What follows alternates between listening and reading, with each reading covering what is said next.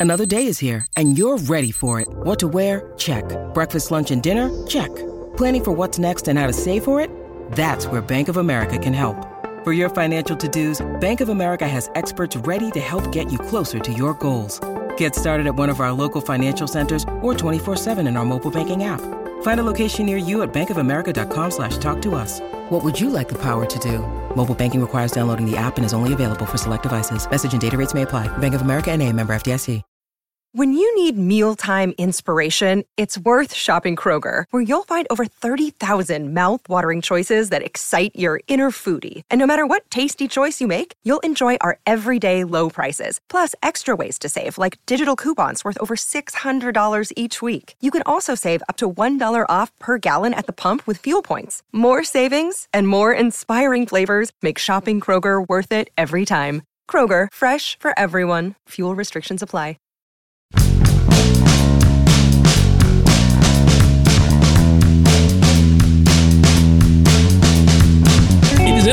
Remember what it was like to get all pumped up and stoked for a Roansy Contreras start? You know what I'm talking about. The, the whole freak show component to what he was doing. Good morning to you. Good Tuesday morning. I'm Dan Kovacevic of DK Pittsburgh Sports. This is Daily Shot of Pirates. It comes your way bright and early every weekday if you're into hockey and or football. I also offer daily shots of Penguins and Steelers and I hope you'll check those out as well. Pirates eight, Reds three. Thank goodness for the Reds. The great equilibrium that exists in the NL Central when it comes to the Pirates and having a really rough time, you know, with literally everybody else. Well, except the Dodgers, I guess. Oneil Cruz went four for five. Jack Suwinski, the couple hits, couple doubles actually uh, a walk, a couple RBIs for him, and just generally a good night for the offense later on, breaking a 2 2 tie and turning it into a blowout. Before that, before that, Contreras made another start. Lasting four innings, there was a rain delay, two runs, two hits, a couple strikeouts, gave up a home run in there. And it wasn't anything, you know, super spectacular or flashy, and he wasn't blowing up anybody on the radar gun or throwing some of the wipeout off speed stuff that he had early on. But you know what he's become? Quietly, and boy, do I mean quietly when it comes to this kid. Just a really good pitcher. And I gotta tell you, I'll take that all day long over the freak show. Whether it inspires uh, memes on the internet or hashtag Roansy Day whenever it's his turn, for the people who are really appreciating this game and the single most beautiful thing about it, that of course being the art of pitching, then this kid has matured beyond any right that we would have had, reasonable right that we would have had to expect going in.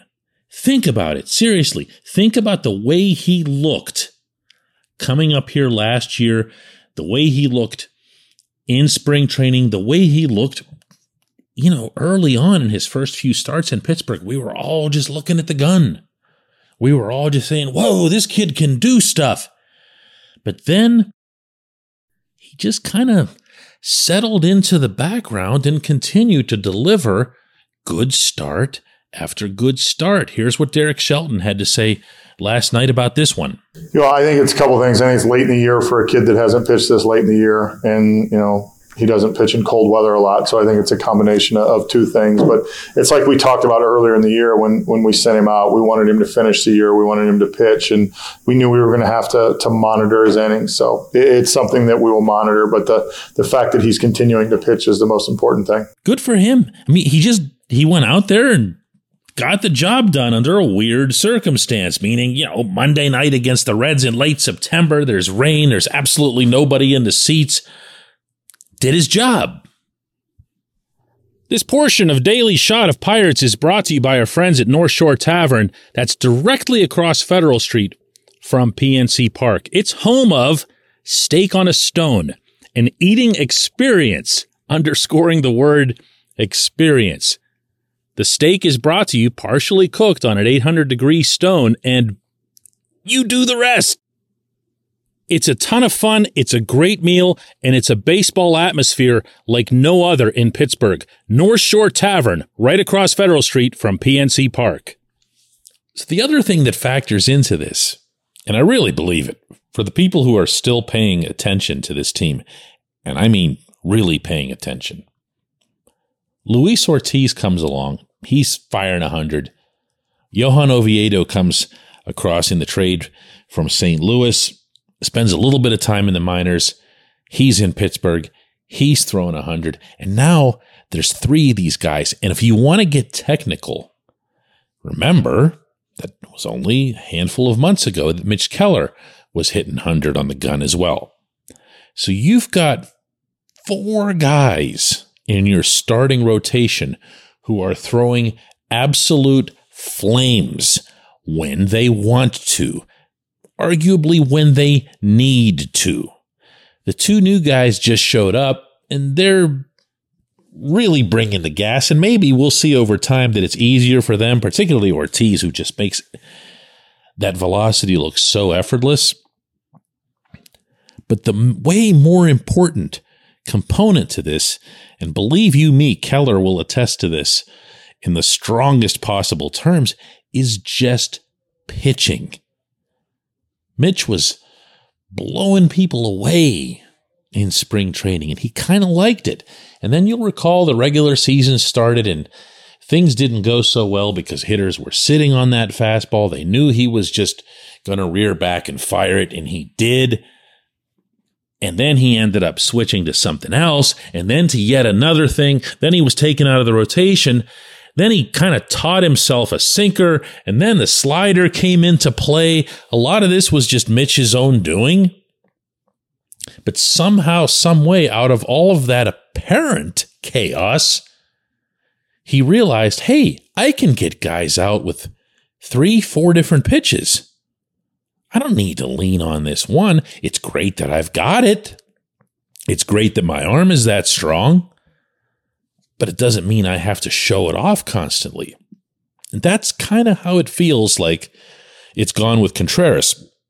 It's not going to be as easy to tell Mitch is speaking English and he's dealing with people like me in his first language. I do speak with Roansy. It's always through interpreter Mike Gonzalez, and it's just not the same thing. But I can see where this is something that's become important to Contreras as well. And maybe it will be for Ortiz and Oviedo down the road. Whatever the case, I, am just reminding here today that it it's way more important for your starting pitchers to be boring than it is for them to be exciting.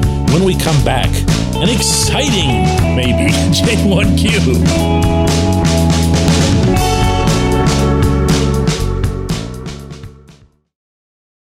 With threats to our nation waiting around every corner, adaptability is more important than ever. When conditions change without notice, quick strategic thinking is crucial. And with obstacles consistently impending, determination is essential in overcoming them. It's this willingness, decisiveness, and resilience that sets Marines apart. With our fighting spirit, we don't just fight battles, we win them. Marines are the constant our nation counts on to fight the unknown. And through adaptable problem solving, we do just that. Learn more at marines.com.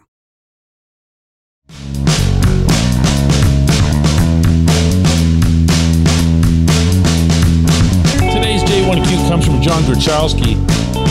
He asks, DK, am I being reactionary here? But it seems downright classless of the Pirates to DFA Michael Chavis in the last week of the season. I know his bat hasn't been there lately, like nearly everyone else's, but this guy's been here from day one you know, John, I don't have a super strong opinion on this one. Uh, and take that, please, in the right context, meaning I really like Chavis.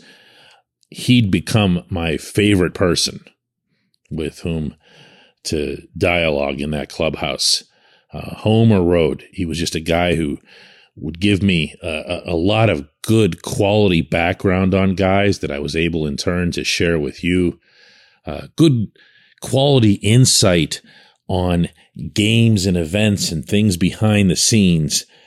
And those types of players in my own history of covering the Pirates, which now obviously goes back a good bit, has for me always felt like, whether it was coincidence or not, uh, something that I would associate with guys on the team who were leaders. If you think about it, if you're a leader, and this doesn't necessarily mean the leader or, you know, somebody who's, you know, begging to have a letter stitched on their sweater or something like that. But if you're a leader in an environment, one of the things that has to be true is that you're invested in the people around you and vice versa. You're genuinely interested in how they're doing, what they're doing, whether or not they're doing enough. And that's the vibe that I picked up from Chavis for a long time. And he gave everything he had over these almost six months. So does it suck kind of that it's, you know, on September 26th and you've made it this far along and the GM throws you out uh, along with Greg Allen, who, by the way, Greg Allen was also with the Pirates all year long. It just didn't feel like it because he missed the first couple of months to injury, uh, having gotten hurt in spring training. But yeah, it, it's not a great, great look. And I guarantee you, I mean, double G guarantee you that it's not something that would have sat well in the clubhouse. Now, the problem with saying anything about that is when you're losing 100 plus games, and they're still going to do that, they're at 97 with another week and change to go. You don't really have much of a right to say anything. Maybe you don't even have a right to think anything.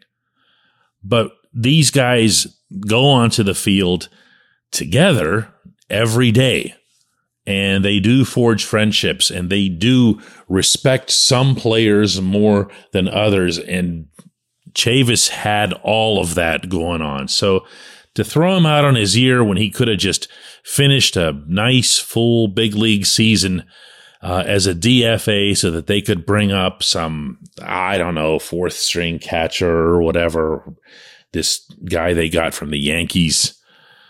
Eh, you know, I uh, to an extent I get this whole waiver wire plucking thing. The guy from the Yankees is their 19th guy that they got either through a direct waiver claim or trading for someone who'd been on waivers, which is essentially the same thing. And none of them panned out. Not one. Not one. In fact, the irony in this is that the one guy who actually played kind of okay in being acquired like this, and of course it was last year, was Chavis. You know, come up with another hitter who fits that. I don't know. I don't know. they are who they are, man. I appreciate the question. I appreciate everyone listening to Daily Shot of Pirates, and we'll do another one of these tomorrow.